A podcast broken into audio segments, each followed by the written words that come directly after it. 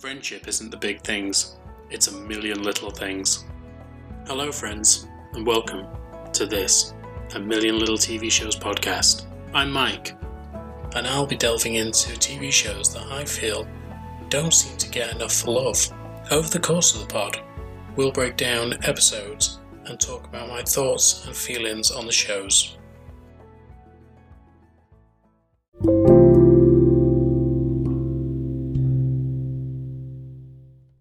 This episode we'll be dealing with A Million Little Things Season 1.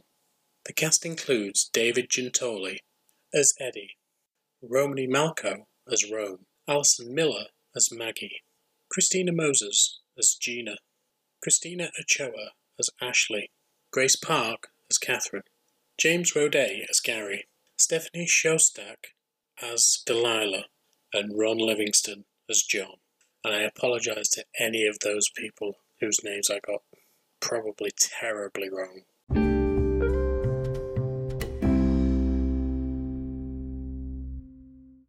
Well, hello there. Welcome back, guys. I hope you're doing alright out there.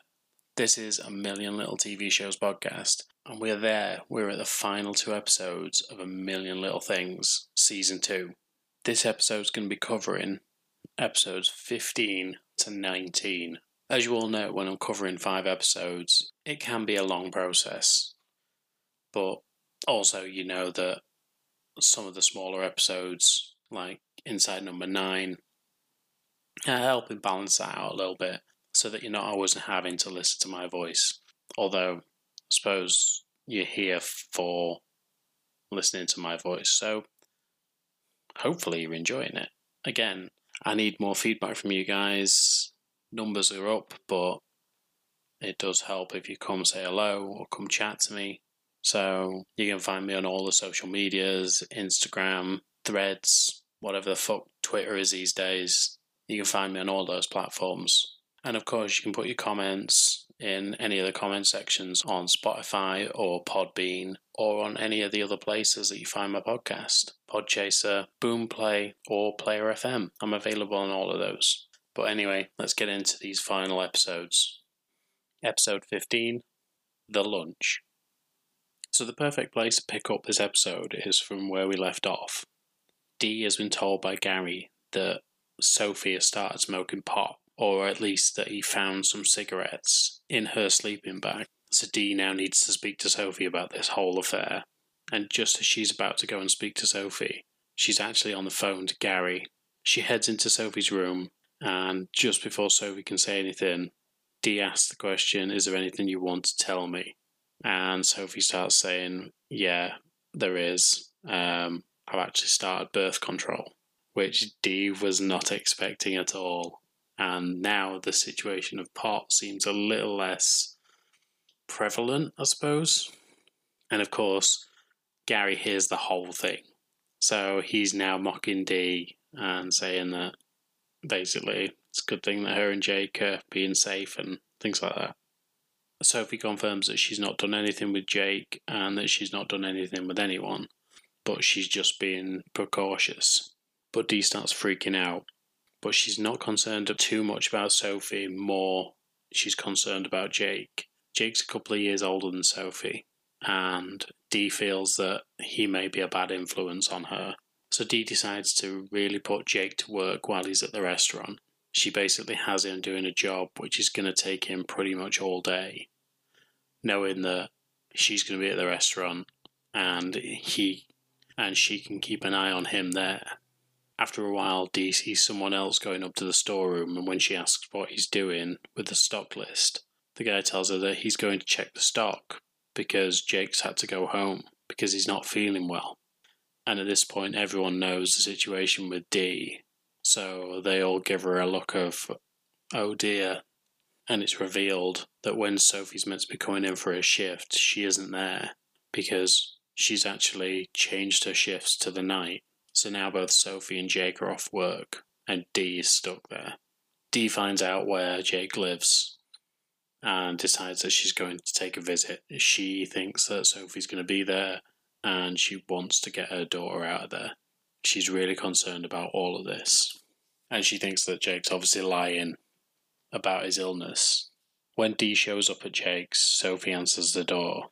And just as Dee is about to start yelling at her, Sophie says, No, genuinely, come in, he's ill. He's really in a bad way and I don't know what to do. Dee instantly jumps into mum mode and knows exactly what to do and she's going to get him to the hospital. She's going to get him the treatment that he needs. She can see that he's in such distress. It seems to be an abdominal issue. Once they get him to the hospital, Dee has rang Jake's parents and they're on their way. But they find out that his appendix was just about ready to burst. So he's in so much pain because of that. Sophie and Dee begin to speak about everything. She tells her that she has real feelings for Jake and that she believes that he loves her. But the whole thing about being on the pill is that she just wants to be responsible. She saw what happened with Eddie and her mum when they weren't responsible, and she's just trying to do what's best. And she just doesn't want to worry her mum. And she's essentially learning from her mum's mistakes.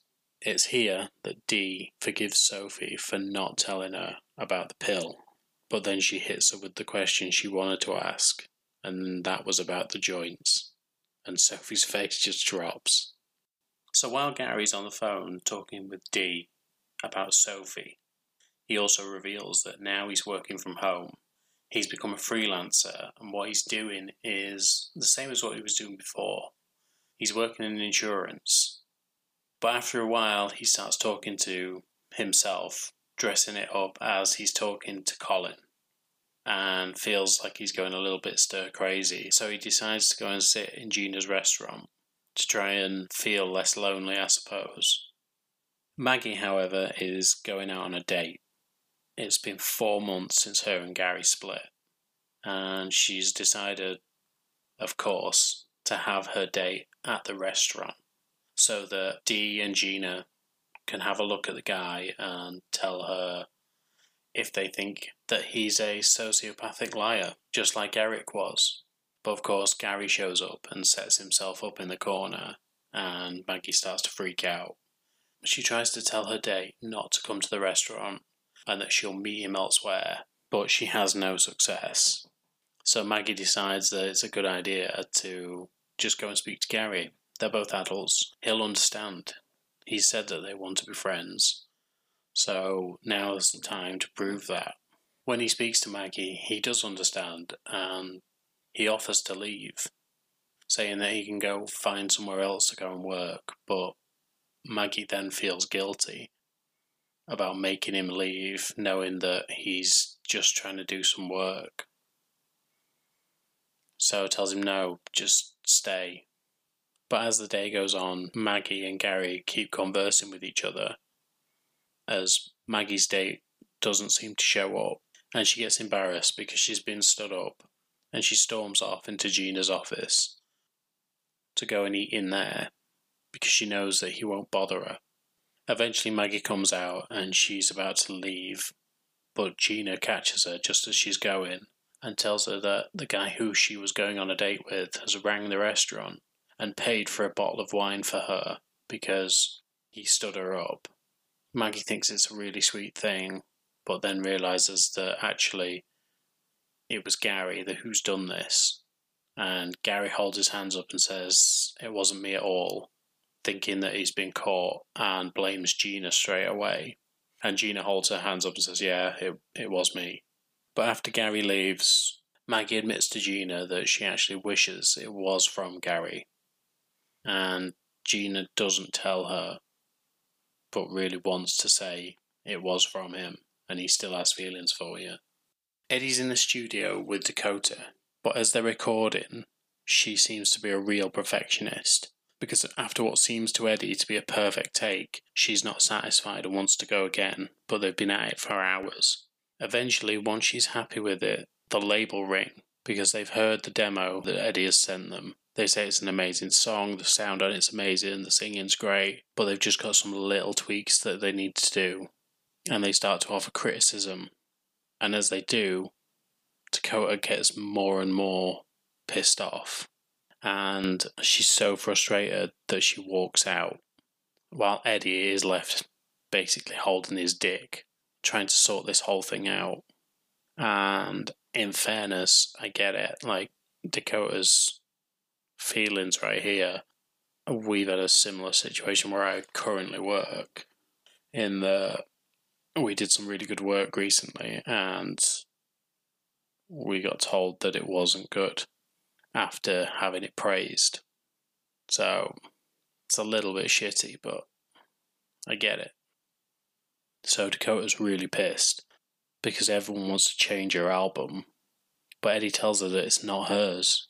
Now that she's not just someone who's doing this on the internet, it's now a collaboration. It's hers, it's the studios, it's Eddie's, it's the sound guys.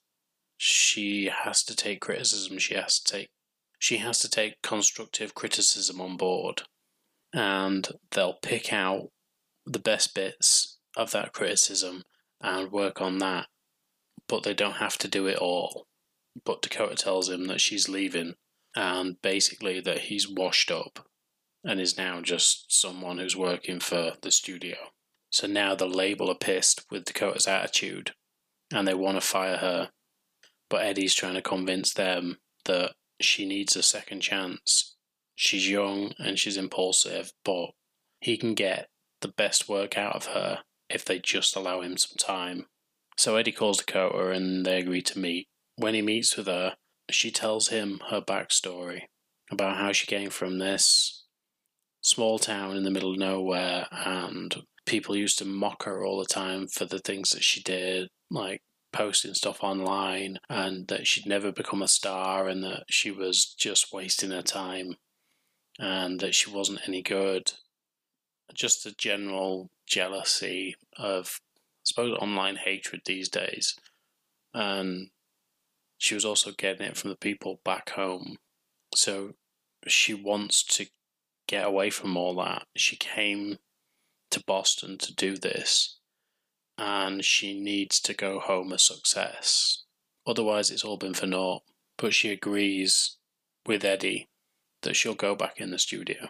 So after the incident with Derek and Eve seeing his car, Rome is starting to be really overprotective of her and trying to make sure that she is off her feet as much as she can be, even though she is working at the restaurant.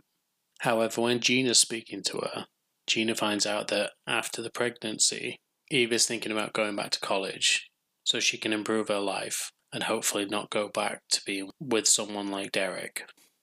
So Rome has a meeting with Isaac Martin, the actor that Todd had brought in to be the lead man in the film that he was going to make, which was essentially ripping off Rome's film. But this means that Rome has to cancel dinner with his dad, Walter. But because of the stubborn old bastard that he is, Walter turns up at the restaurant, because of course he does. Which Rome was freaking out about this meeting with Isaac anyway, but now that his dad's going to be there as well, just makes it doubly as hard. Eve, however, meets Walter, and as soon as he does, Walter turns around and says, What you doing on your feet and why are you working at this restaurant? Because obviously she is heavily pregnant. So Walter so Walter is being exactly like Rome was right at the start of the episode, and Eve pulls them up on it and says how alike they are, even though they both say they don't see it.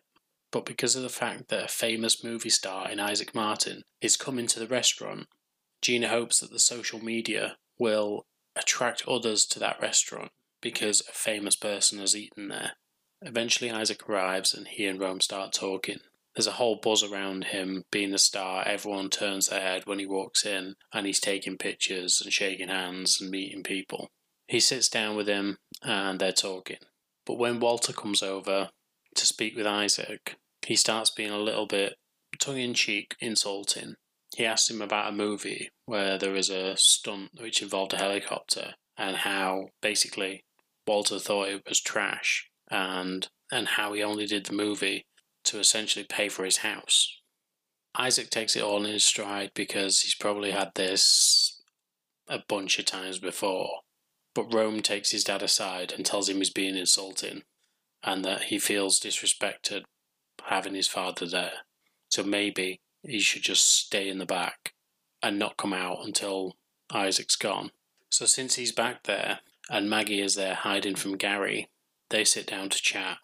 and eat. But while they're doing it, he finds out that she's a therapist and begins to clam up a little bit before walking out.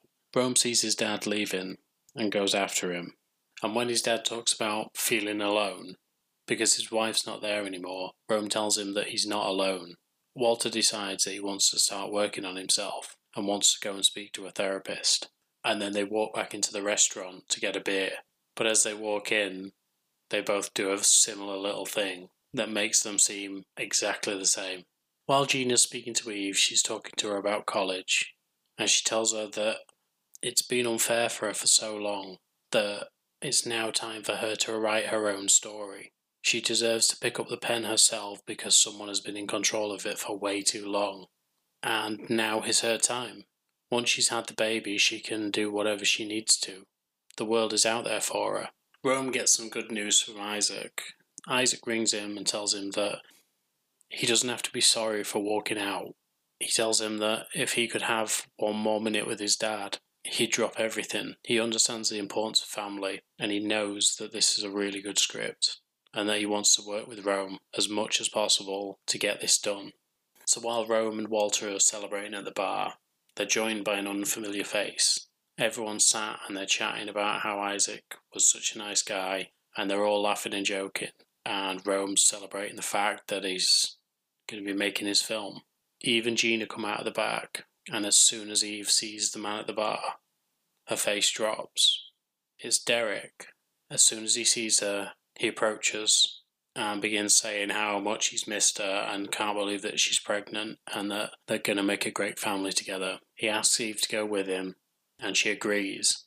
When Gina goes over with her to get her coat, Eve tells her not to worry. She's not going to go far. She's going to make sure that he signs the paperwork, which will help with the adoption, and that she's going to be safe. And then she leaves with Derek, leaving Rome and Gina afraid for what's going to happen next. Episode 16 Change of Plans. Eddie's sister Lindsay is coming to see him, but due to the problems that she's had in the past, Catherine suggests taking Theo out so that Eddie and Lindsay can have some time together and Eddie can assess whether his sister is true to her word and trying to get clean.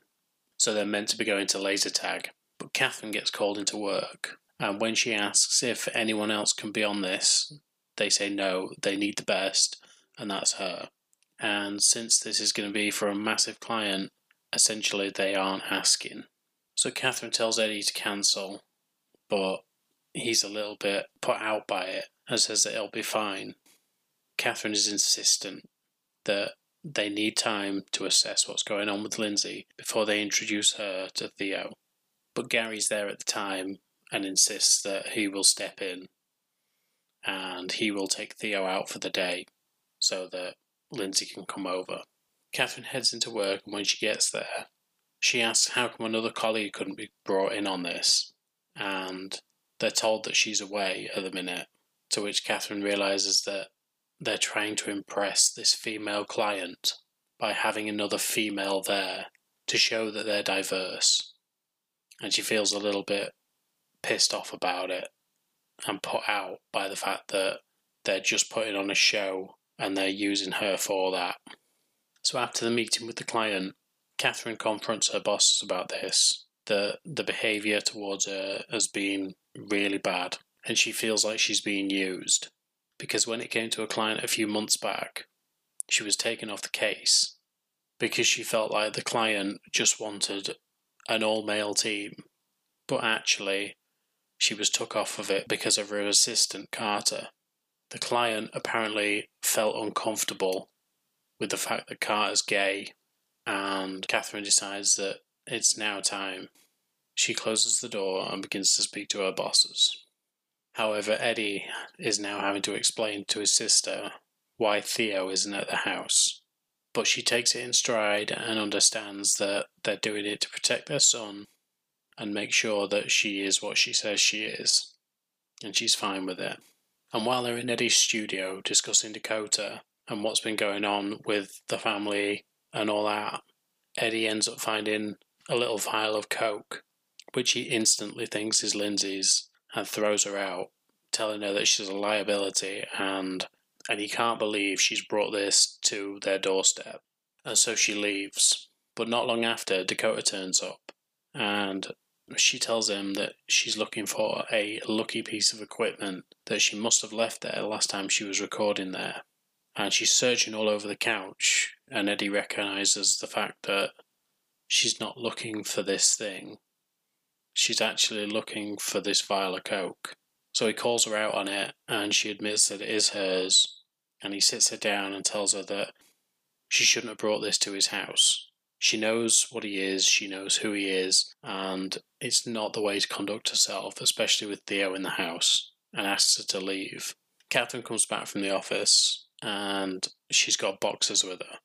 She starts piling them up, and Eddie sees her and, and asks what's going on. And she tells him that she's quit her job. But when Eddie tells her about the fact that Dakota has been found with coke on her, she begins to instantly regret the decision because she knows now that Eddie's going to have to quit. She's going to call her old job and beg for it back. But Eddie tells her no, everything will be fine. We can deal with Dakota.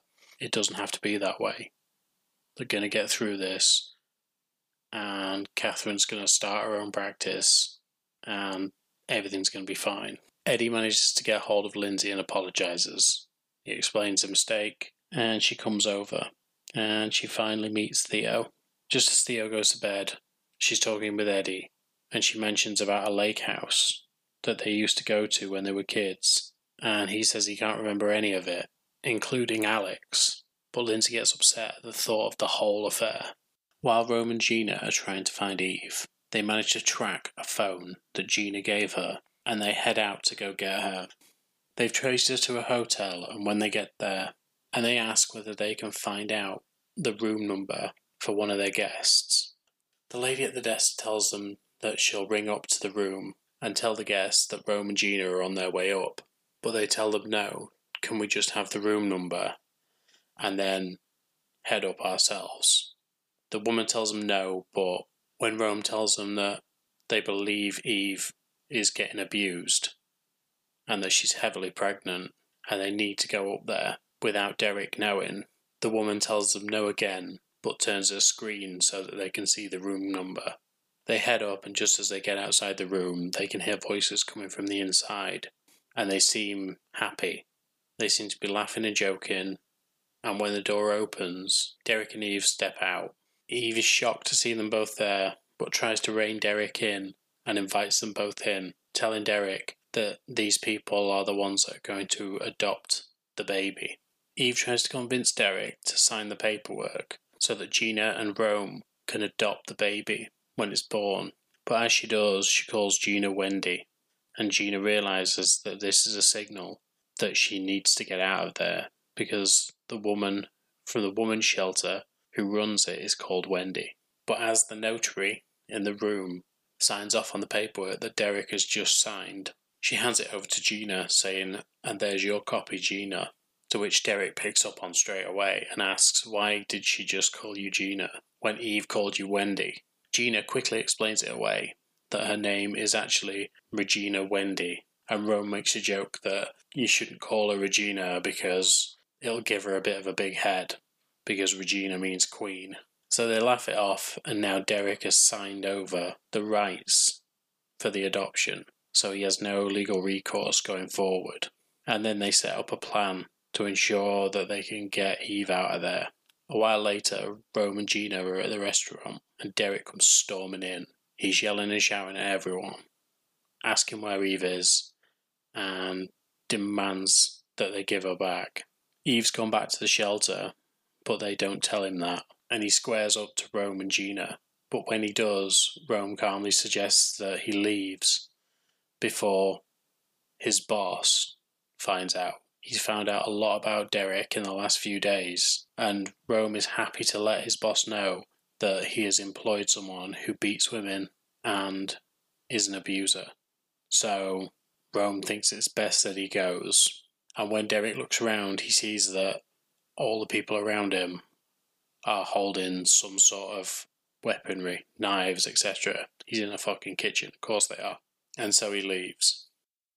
Maggie and Dee go out for the first time together as single ladies. And while they're out of the bar having a drink, they're trying not to talk about their exes. And every time they do talk about an ex, they have to take a drink. At one point, Dee mentions something about John and has to take a shot. And so she tricks Maggie by telling her that she thinks that that guy over there looks like, and she doesn't say the name, but Maggie says, hmm, he does look a bit like Gary. And she tells her to drink. They're generally having fun and having a laugh. And Dee points out that there's a guy who's been staring over at them all night. So Dee ends up going over and and asks him to come join them. So he does, and he's sat with Maggie, and there seems to be some flirting going on. But it's only when Dee gets up to go to the bar that this guy Miles, his intentions are truly known. He turns away from Maggie and watches Dee walk away, and Maggie realizes that he's only here for her. So before Dee went over to speak to Miles, she gave Maggie a pep talk about how she needs to live in the moment a bit more. It could be an amazing rest of her life with this guy, but it could also be just an amazing one night. Who knows? But she won't know if she doesn't try, and she's got to start trying more. So when Maggie realizes, she walks over to the bar and gives Dee the exact same speech, and Dee realizes what's going on. So Dee goes over to Miles and they begin to flirt, and Maggie watches from across the bar and smiles to herself, knowing that she's done a good thing for Dee. The bartender comes over and starts talking to her as if she's a third wheel, and then she receives a phone call from Oxford, and she's told that one of the people has dropped out, and that if she wants the placement on the fellowship now, it's available for her, but she needs to come to England soon. So she accepts, especially after what Dee just said about capturing every moment. Dee, however, is capturing every moment as well, and we see her and Miles outside, all over each other, and then they get in a cab and go home together. With Gary going to laser tag with Theo, while Lindsay's over, he begins chatting up a girl behind the counter, but eventually is interrupted by a mother of a classmate of Theo's, played by Floriana Lima. They head into laser tag and they're all doing the same game together. Both Gary and the mum seem quite adept at this game.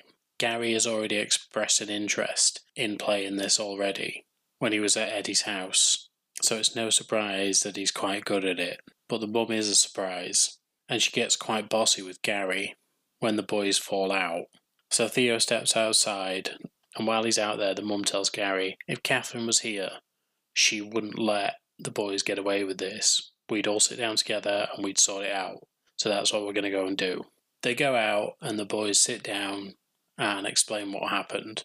Theo's annoyed because the rules were broken, and Gary tells him that sometimes it's okay to bend the rules, especially if it's just a game and that he shouldn't get so angry about these things.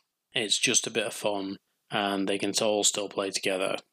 And so they decide to all go back in as a team and destroy everyone. So when they go back in, they do exactly that, and they come top of the leaderboard. The mum, however, is disappointed a little bit by the fact that she got something like 93%, and Gary is impressed at that but she's like, well, last time I was here, I got 96. So I'm just not doing good on my average. They begin to flirt a little bit. But as they're just about to leave, the mom comes over and hands Gary a piece of paper with the number of Becky on it. To which he says, I didn't think you were Becky. She says, I'm not. My name's Darcy. The girl behind the counter you were flirting with, her name's Becky. So she's become a real wingman for him at this particular time. But as she walks out, Gary gives her a second thought.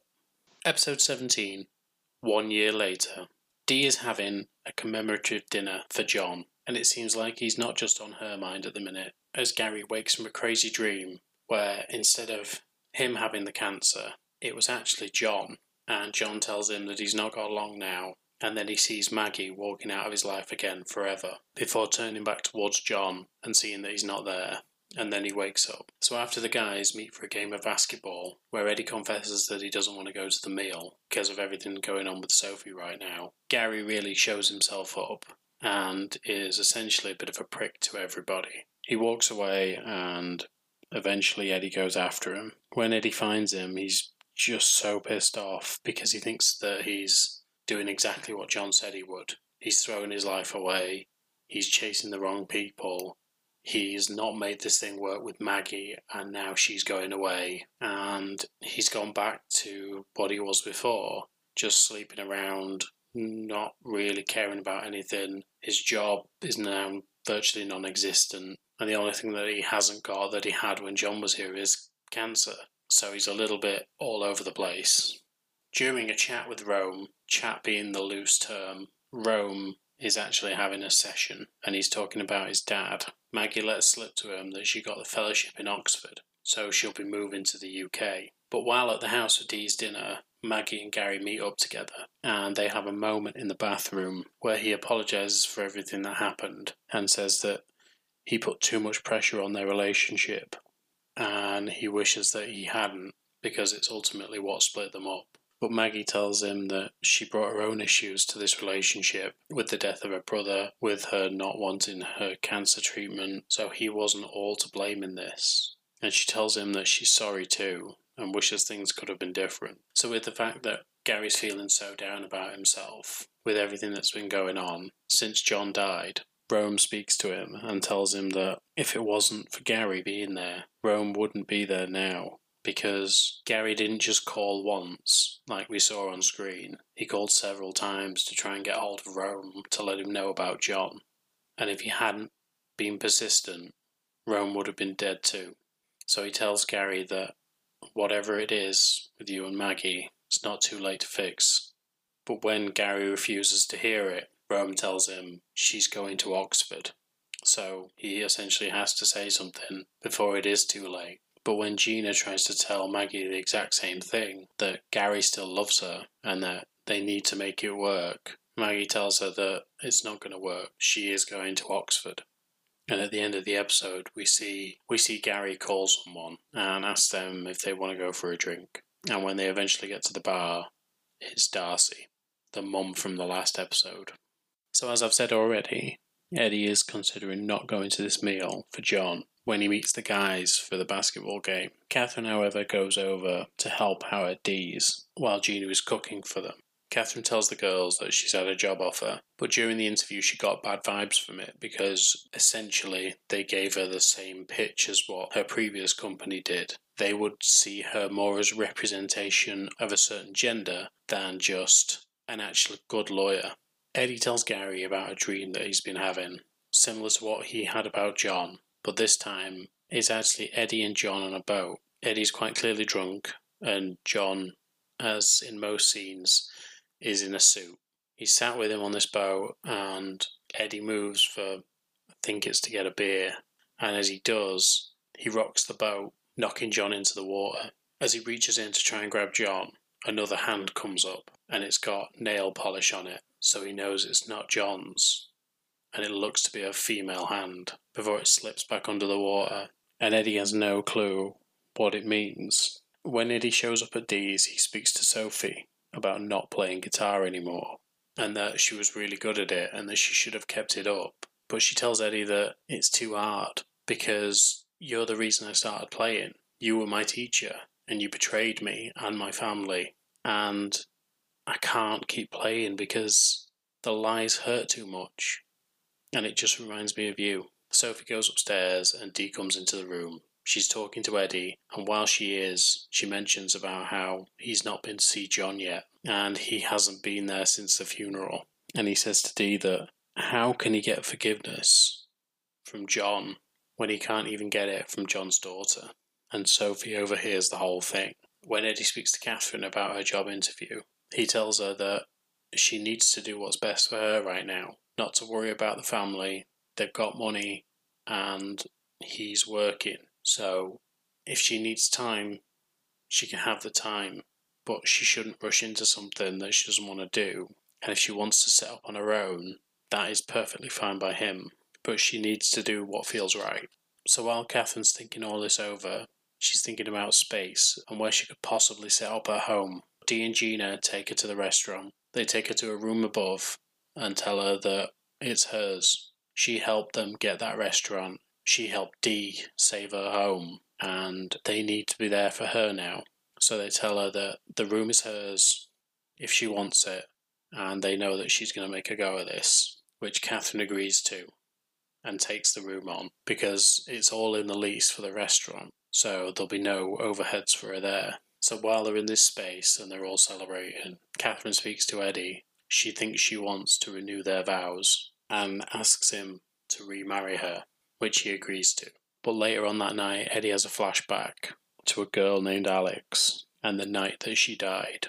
After everything that goes down with Gary at the basketball, Rome goes to see his dad because his dad's meant to be going for a therapy session. But when he gets there, Walter tells him that he read his script. Rome's mum had a version of it in her drawer, and when Walter was clearing some stuff out, he found it and he's read through it and and instead of being positive or trying to talk to him about the script, he talks to him about the content and asks him, "Is it true what happened with you? Did you actually try and kill yourself?" And the way that Walter goes about it is his usual heavy-handed way, and he doesn't tell Rome that he's he doesn't tell Rome that he's happy that he's still there, or he doesn't show him any sort of emotion. He sort of attacks Rome, and Rome feels it and walks away from him essentially blaming Rome for not wanting to go for this session because because Rome almost gave up on his life. So Rome leaves and later on Gina goes to see Walt and Gina is someone not to be fucked with. She tells Walter exactly what she thinks of him and scolds him, tells him that he's too hard on Rome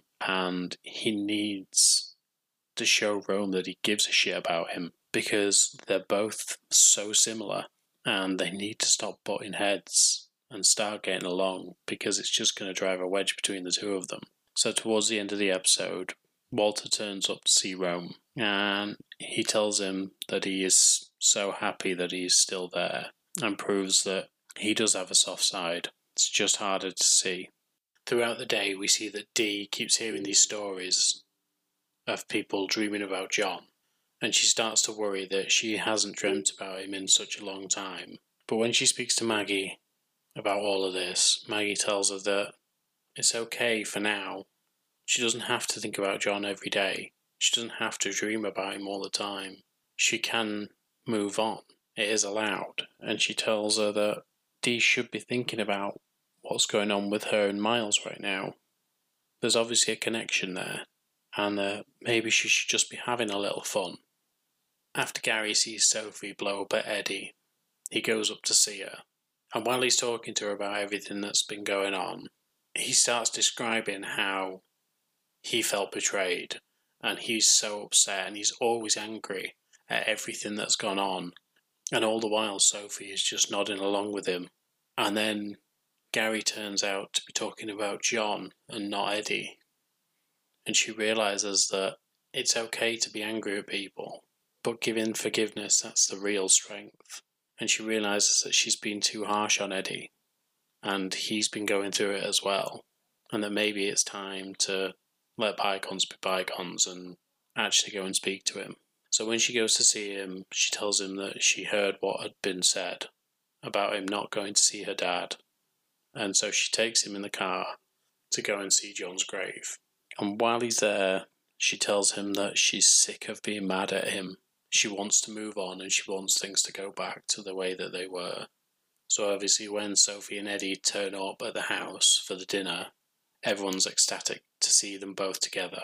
So while they're at the dinner, Theo gives a touching speech about Egyptians and how and how they don't believe that death is the end, and how just because Uncle John's not there anymore doesn't mean that he's not around anymore and one day they'll see him again. This is all due to the fact that at this point, Theo is learning about Egyptians at school.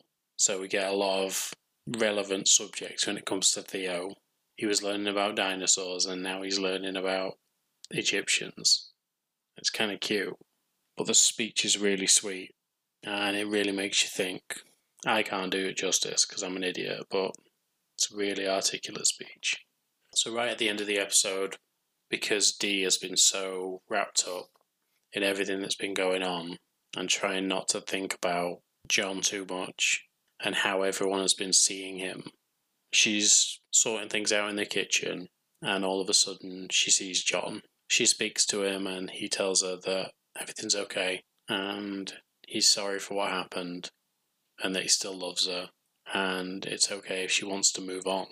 And then we see Sophie come home and find her mum on the couch asleep, so we know that she's happily dreaming about John.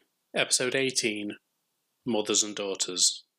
After all the thoughts and dreams that he's been having regarding Alex, Eddie decides to call his sister Lindsay. He tells her he can't remember anything about Alex or what happened at the lake. So she tells him that they were all together partying. So she tells him that they were all together partying and it was Alex and her sister Colleen, Eddie and her, and they were all drinking and they were all enjoying themselves. But Lindsay and Colleen went inside, and later on, Lindsay woke up and found Eddie wasn't there, so went back out to see where he was.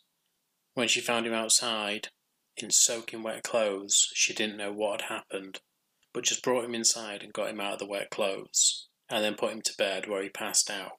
It was only the next morning when they found out that Alex was being dragged out of the lake that she began to freak out because Eddie was the last person to see Alex alive. So Eddie and Catherine are now in the planning phase of getting everything ready for this wedding, including Catherine, who is currently preparing her old dress, which she wore on her wedding day, which she is now modifying for the ceremony. Eddie, however, is trying to contact Colleen, Alex's sister, about what happened that night to see if she can shed any light on what was going on. But when he calls, she tells him to leave it and that she doesn't want to talk about it anymore and to just leave her and her family alone. They've been through enough.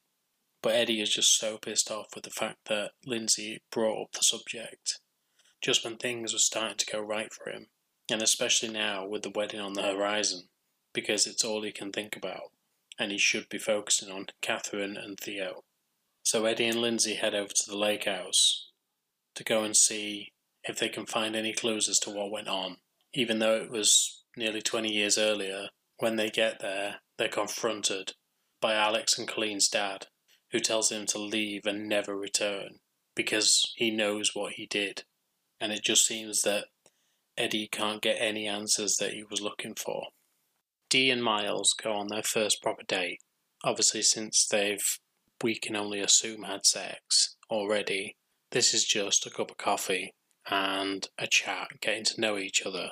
But while they're in the coffee shop, they have an awkward interaction with one of the mums whose kid goes to school with Danny, so she gets a little bit freaked out because Danny and Sophie don't know yet that she's dating someone because she doesn't even know where it's going yet.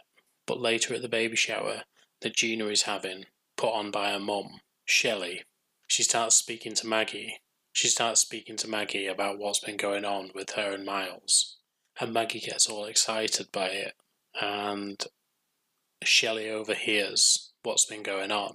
So she asks Dee if there's any gossip about this new boyfriend that she's got. And at that point, Maggie's signalling to Shelley to shut up because as they all turn round, they realise that Sophie is stood behind them. She rushes off and Dee comes after her. She goes into the back bedroom to get her coat and she says that she's leaving. She doesn't want to be there right now and it's not the right time to do this. But when Dee tells her that she doesn't know what this is, it's brand new, and she didn't just want to be telling everyone that she's dating someone without knowing what it is yet. And Sophie understands, but she just tells her that she's mad. Not because her mum's moving on, but that her mum hasn't talked to her about it. And then Sophie leads in to ask her, So, what's his name? Who is he? And tries to reconnect with her mother. Darcy and Gary are now seeing each other, but nothing's been said to anyone else including Catherine, whose son Theo obviously goes to school with Darcy's child. But while Catherine is trying to get things sorted for this wedding, as well as trying to get things sorted for her office, she speaks to Darcy, and Darcy agrees to help her out. Darcy says she's going to be happy to help Catherine with the electrics in her new office. And when they speak about the guy who was at laser tag, Catherine can tell that she's actually quite into Gary and when Gary turns up at their house, he pretends not to know her. And eventually she goes, she already knows. Gary's quite relieved to know that it's all okay.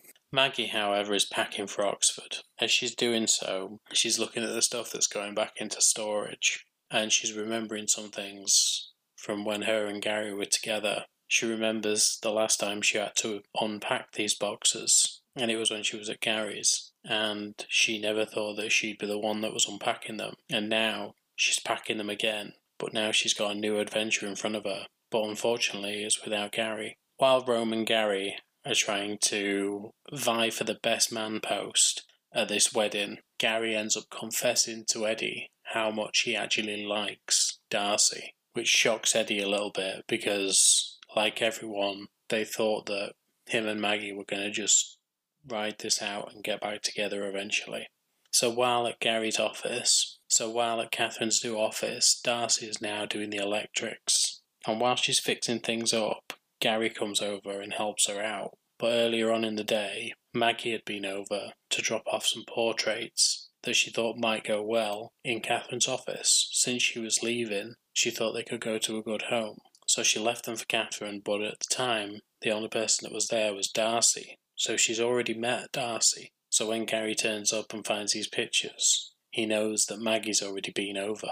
But while she's fixing the electrics, Darcy goes into one of the back rooms and Gary follows her, thinking they can have a little bit of fun. He closes the door behind him and as he does, the knob comes off in his hand, and he realizes that they're stuck in there. As he tries to make a joke out of it, he goes towards Darcy, but she says, No, get me out of here. I need to get out of here now. And she has a massive panic attack until Gary actually has to break the glass and open the door from the other side. When she gets out, she tells him about what's been going on. The reason that she was so good at laser tag was because she's former military, and sometimes she finds that the PTSD that she has is so overwhelming that being in a small space like that just gets to her, and she couldn't handle it. But since Darcy's been so open with Gary, Gary decides to open up as well, and he tells Darcy that he and Maggie used to date and that she's a massive part of the friend group, but she did break his heart and when Darcy thinks that this is just a fling, that she is just someone he's trying to get over Maggie with, he tells her it's nothing like that. Gary and Darcy decide to go back to his and spend the night together for the first time ever. But just as they get to the door, a taxi pulls up with Maggie inside, who sees them kiss and tells the taxi driver to drive on and take her back home. As stated before, Gina is having a baby shower thrown by her overbearing mother, Shelley. It seems that everyone's there apart from Eve, who told them that she might feel a bit weird about it. And Shelley agrees it is a little bit weird for the woman who's giving up the child to be at the shower. And she seems to be really negative any time the relationship between Gina, Rome, and Eve comes up. But eventually Eve shows up and Shelley just continues to be hostile towards her. But as she sees how much joy she is getting from the fact that Gina and Rome are going to be adopting her baby and how much she cares for them, Shelley starts to warm up to her. Rome, however, has gone off to try and sign up for a new car so that he's got something that is going to be decent enough to carry a child around in. But while he's at the dealership, he sees a dad and their child getting into it. And he's just, he's a little bit freaked out by it and thinks that he can't do this. So when he leaves and goes back to the apartment, Gina sees that he's really starting to spiral. But Eve takes him to one side and tells him that he's going to be a great dad.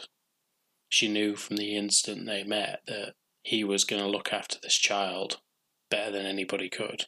And that was the reason why she chose them because she knew that Gina would be a great mom, but Rome would be an incredible dad. And since Eve's been going around sort of spreading the joy a little bit and and showing how ready she is to allow Gina and Rome to become the parents of her child, Shelley realizes how wrong she was and admits it to Gina and knows how great this is going to be for them. But at the end of the party, Eve tells Rome and Gina that she has to start cutting ties with them because it's going to be what's best for her and the baby when the eventuality comes that she's going to have to hand it over, she doesn't want any more complications, and so she has to do what's best. Towards the end of the episode, we see that Rome has received a gift from Walt, and as he sits and opens it, they're both wondering what the hell it could be. But it's a little sailor suit with a note from Rome's mum saying that this was something that Rome wore out of the hospital, and one day she hopes that her grandchild will wear it in the same way.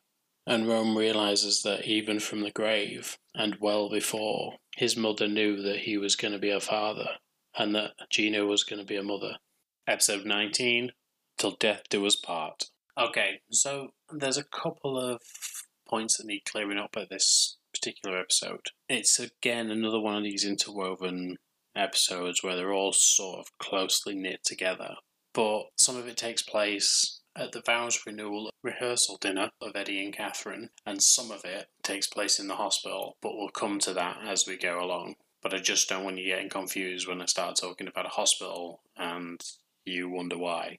Because I'm going to start with Gary and Maggie and Darcy, but at some point they end up in hospital, and then later on you'll find out why. So we start off the morning after the night before, so we know that Maggie has seen Gary and Darcy heading into his apartment. They wake up in the morning, and Darcy and Gary are glowing. They've obviously had a fun night, and they're going to get ready and go over to Eddie and Catherine's for the vow renewal rehearsal dinner. Once they get there, obviously this is the first time that Gina sees them and sees that they're together. And before she can actually warn Maggie or let Maggie know of anything that's going on, Maggie turns up as well. And when Gina tries to apologise for not letting her know that she's only just found out, Maggie tells her that she already knew. She knew last night and she saw what was going on. And Gina realises that, that Maggie went to see him last night. But when Maggie does turn up to the house, Gary, who was holding Darcy's hand, drops it, and Darcy notices. So, due to issues that we'll get into later, Eddie and Catherine decide that they might have to postpone this whole thing. And this gives Darcy the perfect time to ask Gary about what happened. And he tells her that he wanted to spare Maggie's feelings, but he knows that he shouldn't have done what he did, and he's sorry for it. And she understands that they're friends and that he didn't want to hurt his friends, so she's pretty cool about it. Later on, however, at the hospital, there's a situation where where Maggie receives a sandwich from Miles, who went out for some food. And when she gets the sandwich, she's actually got egg salad, but Gary knows that she doesn't really like egg salad. Instead, so instead of making a big deal out of it, he goes over and just puts his sandwich secretly next to her while exclaiming that he's going to go out and get some other food because he has a craving for that right now. So it shows that he still cares about Maggie with the whole dropping of the hand and the giving of the sandwich. But then when Maggie comes to talk to him and she tells him that she loves him and she wants to be with him, she wants them to be back together, they should have another chance and that maybe he could come to Oxford with her and they could start again. He scolds her and tells her that no, like for months, every day, every night, I've woke up or I've gone to bed and I've dreamt about you and I've wanted you there and I wanted you to be there and you weren't. And now, on the first day that I've woke up with someone else, that I've actually thought this could be something special, this could be something good you now tell me that you're in love with me. He says it's not good enough. I've wanted you for so long, and this is the time that you tell me this. It's not going to happen. And since at this point they're in the hospital, and when Gary comes out and goes and sits with Darcy, everyone can see it's written across his face something has happened. And then Maggie comes out, and she is on the verge of tears. And it's at this point everyone knows that those two have had a spat so Darcy speaks to Gary and tells him that she likes him a lot, but she knows that this is a messy situation right now.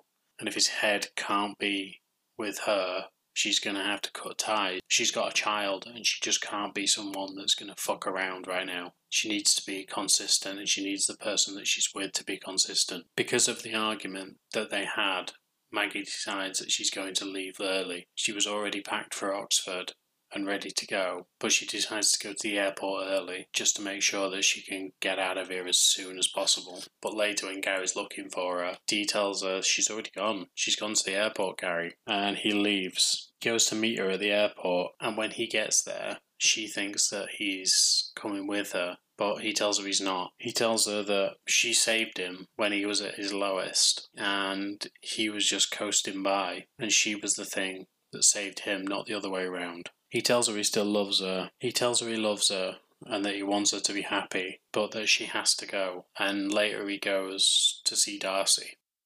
So finally, we get the reason why they're at the hospital.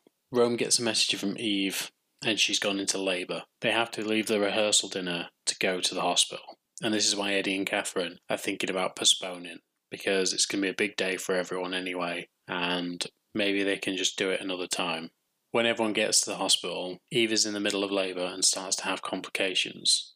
There's monitors going off all around her, alarms going off, and she's rushed into have a cesarean section. Obviously, leaving Rome and Gina out in the cold. They don't know what's going on and they are just sat out in the waiting room waiting for something to happen. Catherine, however, had convinced Eddie to go and do the wedding in the church at the hospital. Didn't matter where it was, as long as she was renewing her vows with him, that's all that mattered. But that room right now needs to be used for its actual purpose.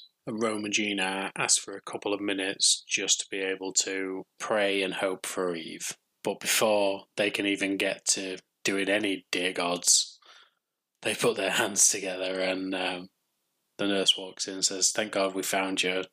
Everything's fine. The baby's fine. The baby's here. And do you want to come and meet your child? And in, and in typical Rome fashion, he looks up and says, Damn, you work fast. Rome and Gina go and meet their son, and they decide to call him John, but not without Dee's say so first. So Gina goes and finds Dee and asks her the question and when she comes back to the room, Rome's there devastated. She doesn't know what's going on, and then he tells her that she changed her mind. Eve wants to keep the baby, and it's absolutely devastating for both Rome and Gina. But as Gina states at the end of the episode, it's much more devastating for her because she didn't want this. Until she wanted it, she didn't want it. Rome always wanted it, but had the disappointment of maybe not having it she didn't want it, and now she's disappointed and devastated that she's had it ripped away from her now that she truly wants it. And it's just a heartbreaking end for Rome and Gina for this season. Okay, so let's bring a little bit of levity back to this before we hit the other subject. Because this is a final episode of a season and it is a tough, tough one. But Dee introduces all the guys to Miles and instantly Gary falls in love with him. He thinks he's the most handsome person he's ever met and has a little bit of a man crush on him and finds out that he's really cool, he's really jacked, he's pretty decent guy and is just falling all over him, telling him how handsome he is, telling him that he's his ideal man, all this kind of stuff. It's so funny. And Gary, bless him, just knows how to bring someone into the group. I don't think it's been discussed before, but Miles is actually an EMT. So when Sophie and Danny turn up at the hospital and they're looking for Gina and Rome and the rest of the gang, as they walk in, they're looking around, they can't find a receptionist, they can't find anyone who's there to help until they see this EMT. And it's Sophie who spies him first and is instantly taken with him. And then Danny sees him and is like, "Yep, he's all right," and it's instant that you know that it's Miles, and it just makes it that little bit more funny because you know that they're going to be flirting with him and falling all over him, just being ridiculous, and then they're going to be devastated when they find out that it's their mum's boyfriend, which is exactly what happens. The comic timing on it is brilliant. But later on, Dee asks Miles why he's into her what was the big attraction for him. And apart from the fact that Dee is incredibly beautiful and she has this incredible French accent as well and a smile to die for, she is very much uh, the mother figure of the group. and he likes the way that she sort of looks after everyone and cares for everyone, but he felt that she needed someone that would look after and care for her, and that's why he wanted to be with her. And that's why he chose her. And when you look at Dee throughout the series, apart from the fact that she's Shag Daddy, it's right. She is the mom of the group. She looks after everyone. She cares for everyone. She makes sure that people are looked after, people are fed, people are picked up when they're down. She's there for people like Gina and Maggie. She is the mom of the group. And that's why he chose her. So we start off hearing about how Lindsay originally wrecked the first wedding between Eddie and Catherine by getting incredibly drunk and end up having an incident with the cake. But thankfully, now that she's sober, nothing like that's going to happen. The other issue is the fact that both Rome and Gary have been vying for the best man position, and they're still doing that on the day. But it's as they're doing it that Eddie tells them that he's already picked a best man, and it's Theo, because of course it is. And Theo tells them both to suck it, which is a fucking brilliant scene. But obviously, eventually, they find out that Eve has gone into hospital. So, as I said before, Eddie says that, that they should postpone the ceremony. But Catherine says the chapel at the hospital. And it doesn't matter where it is, as long as we've got the people that we love around us and we can do this, let's go and do it. So Eddie agrees, and Catherine heads over to the hospital and starts setting things up, while Eddie is left at home just gathering some stuff. But then Colleen, Alex's sister, turns up and starts speaking to Eddie.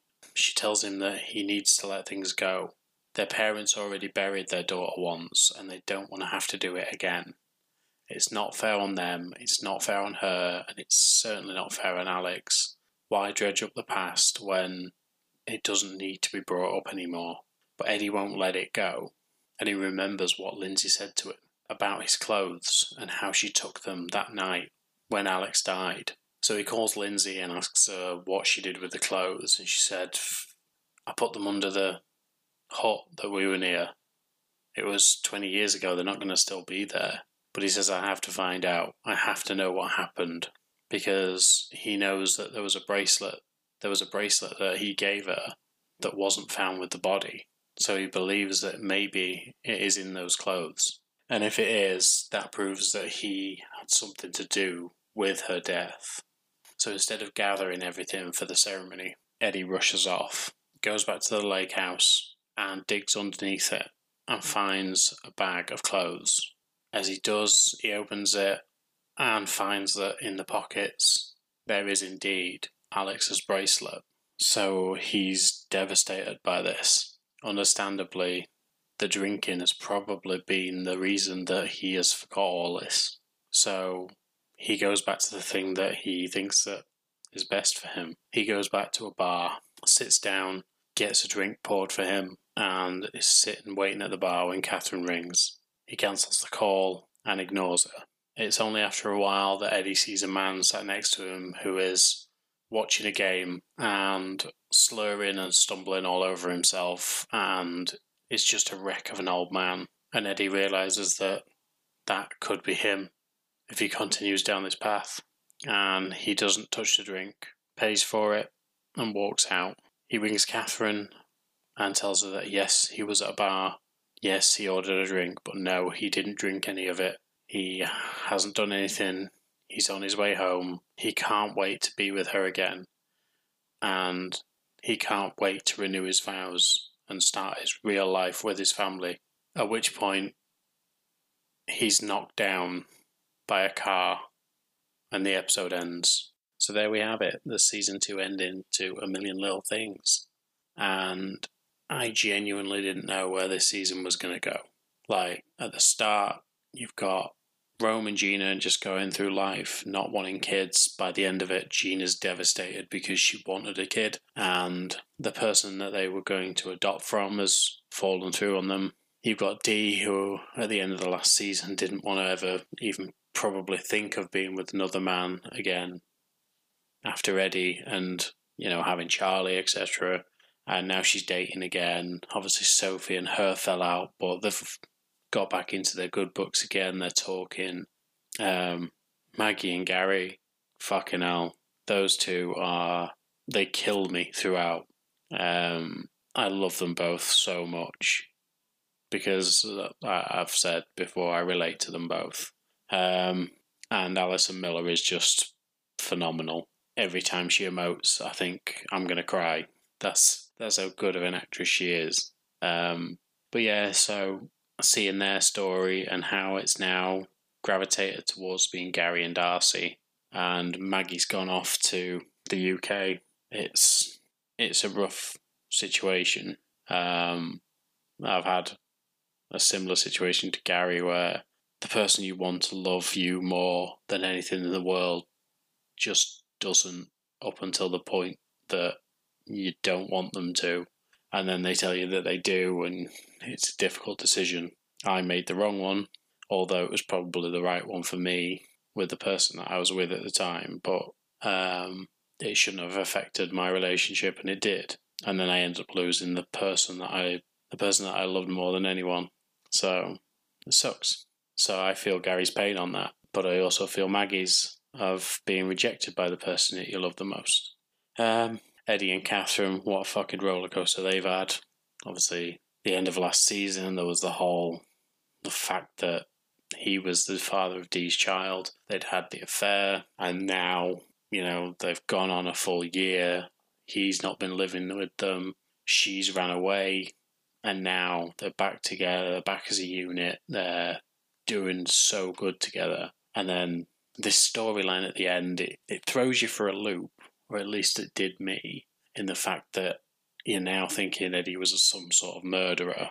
Um, I didn't like that twist too much. I understand that they put it in there as something from his past that he tried to forget about, but there just seemed to be no connect to it until, oh, by the way, there's this person called Alex and you might have killed her. It was just like, jarring. If it had been mentioned maybe earlier on in the season, maybe it could have come and snuck back in later on, but or maybe he'd been having the dreams of John on the boat several times throughout the season. You then kind of put the pieces together, but to just sort of tag it on as like, oh, you know, fourth to last episode or third to last episode, we're going to introduce this bit. It was a little bit off for me. But then, of course, now we've got the fact that Eddie's been knocked out. What does that mean for next season? Maggie's in Oxford. What does that mean for next season? Gary's with Darcy now. What does that mean? Are Rome and Jean going to break up because of the whole situation there? Will Dee and Miles last? Is it just going to be a fling? But it's a fascinating series, and it does it makes me happy to watch it. Um, the soundtrack's amazing on it. It's always amazing. Um, they pick some really good songs that make me want to bawl my eyes out. Um, and the script's fucking fantastic.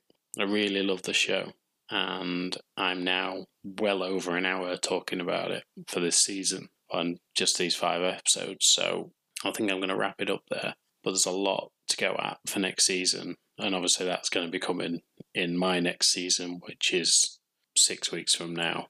Yeah, six weeks from now. So next it's going to be the final three episodes of season two of Inside Number Nine. We are then going to be moving on to talk about Guillermo del Toro's Cabinets of Curiosity, and we're going to talk about the Newsroom season two. So that's going to be something to look forward to. So that's the next six episodes, and then we'll get back into a million little things. So, as always, I hope you're enjoying this. If you are, come say hi if you are just putting this on in the background and not actually listening to this, that's fine. Just again, come say hi. It's always great to hear from people. And I hope to speak to you in the next one, guys. Thanks for that. Bye.